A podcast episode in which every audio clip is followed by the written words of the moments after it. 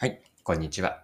いつもありがとうございます。パーソナリティのアクシスという会社の代表をやっている多田翼です。この配信のコンセプトは10分で磨けるビジネスセンスです。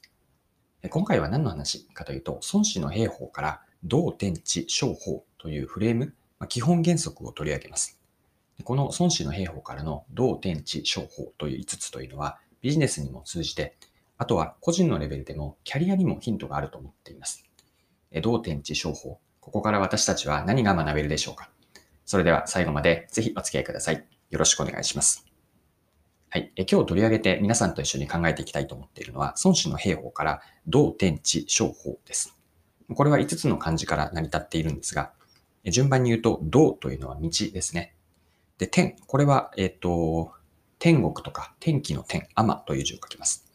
で3つ目の地。これは地方、えっ、と、地面とかえ土地の地ですね。四つ目の章というのは将軍とか、あとは将棋の章、あの字を書きます。で、五つ目の法は、え法則とか法律。えこの、ないえっ、と、漢字を書くのが法です。で、以上の道天地商法。これはもともとは、え基本原則、孫子の兵法の中の基本原則の五字ですね。五字というのは五つのあの事実の字と書きますが、えっと、これは私の解釈で、五字というのは何かというと、戦うにあたって、えっと、この5つのチェックポイントにすることによって、より勝利への確率を高めることができる。これが私のこの道天地商法の解釈です。で、今の道天地商法、もう少し掘り下げていくと、それぞれ何を意味しているかですね。一つ目の道というのは道なんですが、これは大義です。まあ、なぜ、えー、っと、やっていくのか。例えば、なぜその戦をやるのかという意味合い、存在意義が道です。で、次の点。これはタイミングなんですね。機会です。で三つ目の地というのは、えっ、と、地形。どの、場所で戦うのかという地形。これが地の意味です。で四つ目の将というのは将軍ですね。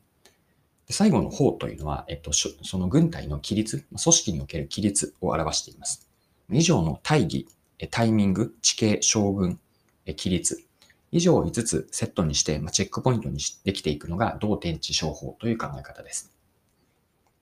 で、えっと、ここまでご説明した孫子の兵法の道天地商法なんですけれども、これはビジネスにもすごく当てはまるんですよね。例えば、そうですね、事業という、まあ事業戦略というレイヤーに道天地商法を当てはめるとどうなるでしょうか。で、一つ目の道というのは大義と言いましたが、これはビジネスに当てはめると、その事業のミッションですね。あるいはビジョンにも当てはまると思っていて、ビジョンというのは、こう理想とする自分たちが実現したい世界観、一枚のこう理想となる未来像なんですが、未来の絵ですね。まあ、こうしたミッションとかビジョンというのが、道に当たります。で、二つ目の点というのは、これは事業における、その事業を展開する機会ですね。もう少し具体的に言うと、市場参入のタイミングになります。市場に参入していく、あるいは市場をこうゼロから作っていくことも含めていいと思いますが、こう早すぎても立ち上がらないし、遅すぎては先にこう先行者優位で競合に取られていきますよね。まあこの早すぎず遅すぎずという、まあ、言言えば、言うは安しではあるんですけれども、参入のタイミングというのは事業においてすごく大事なんです。これが二つ目の要素の点ですね。三つ目の地。これは、えっと、地形というふうに同点地商法では言いましたが、ビジネスに当てはまると、その参入している市場とか事業領域になります。まあ、市場をさらに細分化していったカテゴリーと見てもいいかもしれませんが、自分たちの事業を展開するそのエリアというか領域ですね。これが地にあたります。はい。四つ目の章。えっと、もともとは将軍という意味でしたが、これは事業内部の組織ですかね。まあ人もそうですし、組織全体もそうです。で、人をより細分化していくと、事業戦略においては、まず事業の責任者がいて、現場リーダーがいて、外部パートナーも含めた現場でこう実行する人たち、こうした人たちがま優秀かどうか、ここも事業が勝てるかどうか、事業が成長化するかで、最終的にはこう人だと思っているので、この章の要素も重要です。はい。五つ目、法。これは何かというと、もともとは規律だったんですけれども、法をビジネスで、これは解釈が多少入っている、私の解釈が入っているんですが、事業におけるビジネスモデルです。でビジネスモデルを別の表現をすると、お客さんに価値を提供するプロセスですね。価値提供のプロセスと、あと付け加えるとすると、どう収益化するかの流れ、仕組みがビジネスモデルです。仕組み化のプロセスを別の言葉で捉えていくと、まあ、社内の業務プロセスとかオペレーションですよね。こう俗人的なものではなくて、その事業がしっかりと組織で回っていく仕組みになっているかどうか。まあ、一人一人の力が合わさって、単純な足し算ではなくて、こういわば掛け算のように組織能力ができている。それがビジネスモデルになって価値提供につながっていて、提供した価値がお客さんから対価として自分たちの事業に返っていく。この総合的なモデルがどう描かれていくか。これもビジネスを作っていく上でビジネスモデルというのはすごく大事な要素です。以上のように事業のレイヤーで同天地商法というのはミッションがあって、参入のタイミング、地というのが事業領域、そして、えっと、組織とか人、あとはビジネスモデル。この5つというのは、すごくビジネスでも重要なそれぞれ5つだということが見えてきたかなと思います。で、ここまで見てきた、えっと、同天地商法というのは、こう組織とか企業全体だけではなくて、個人のレベルでも当てはまるというのが後半の内容です。で、具体的に個人の内容には何を言っているかというと、ビジネスキャリアだと思ったんですね。ビジネスキャリアを考えていく、あるいはこれから作っていくときに、この5つの観点、同天地商法の観点からキャリアをこう見ていくと、自分の、自分自身の整理にもなるし、あ、こういう方向に行くといいんだなというヒントにもつながるんじゃないかなと思ったんです。では順番に同点地情報が個人のレベルでキャリアにどう当てはまるかを見ていきましょう。はい。一つ目のどう、これは大義だったんですが、仕事の意味でキャリアに当てはめると自分はなぜ働くのかという仕事に対する存在意義ですね。仕事をやっていってこれからも続けていく意味合いは、自分にとっての意味合いは何かなんです。自分にとっての存在意義。これがどうに当たります。はい。二つ目の、えっと、点。これはタイミングだったんですけれども、これは、あの、キャリアチェンジのタイミングですかね。まあ、キャリアチェンジというのは、例えば会社の中で部署移動をする、まあ、昇進をするタイミングもそうですし、あるいはもう少し大きなチェンジになっていくと、転職をするとか、またはもう独立をすることもある。ていいと思うんですが、そうした何かしらのキャリアにおける不連続なこう変化、これを、点、つまりは、機械でもあるし、タイミングだと捉えました。もっと日常的なことを言うと、新しいことに挑戦するときですかね。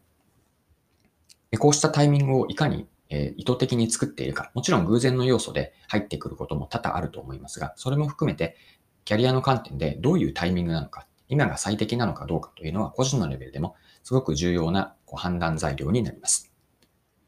はい。で、三つ目の知ですね。これはもともと地形だったんです。で、ビジネスの観点では参入している市場と当てはめましたが、これを個人のレベルで当てはめると自分の専門領域ですね。で専門領域のというのは、例えば私の場合で言うと、マーケティングとか、マーケティングリサーチ、戦略を作っていくというような、えっと、領域があるんですけれども、あなたご自身の専門領域はどこかというのが知の要素です。で、キャリアの観点ではもう一つあると思っていて、それが働く環境なんですね。で環境というのを分解していくと、業界とか会社、会社の中の自分が所属している部署とかチーム、あとはオフィス環境、リモートのご自宅の環境も含めた働く環境も知にあたります。はい。四つ目見ていきましょう。四つ目は章でした。これは人の要素なんですけれども、個人のレベルで当てはめると、あなたご自身が持っていらっしゃる人間関係とか、あとは人脈もそうですかね。あとは自分が持っている、えっと、経験とかスキル、あとは、えっと、モチベーションであったり、こう身体的なエネルギー、まあ、健康かどうか、あと使える時間とかお金、こういった持っているものを広く捉えて、章としています。で、最後、法ですね。これはキャリアの観点で個人のレベルでは何に当てはまるかというと、仕事のやり方、進め方になります。仕事のやり方というのを少し違う捉え方をすると、あなたご自身が何かこう、仕事をすることによって、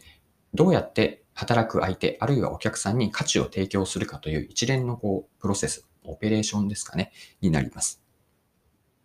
で企業の観点では、同点地商法のこの方をビジネスモデルに当てはめたんですけれども、個人でもビジネスモデルがあると思っていて、どうやってお金を稼ぐかですかね。自分自身のビジネスモデルがどうなっているか。自分自身を一つのあたかも会社と見立てたときに、どんなビジネスモデルを持っているか。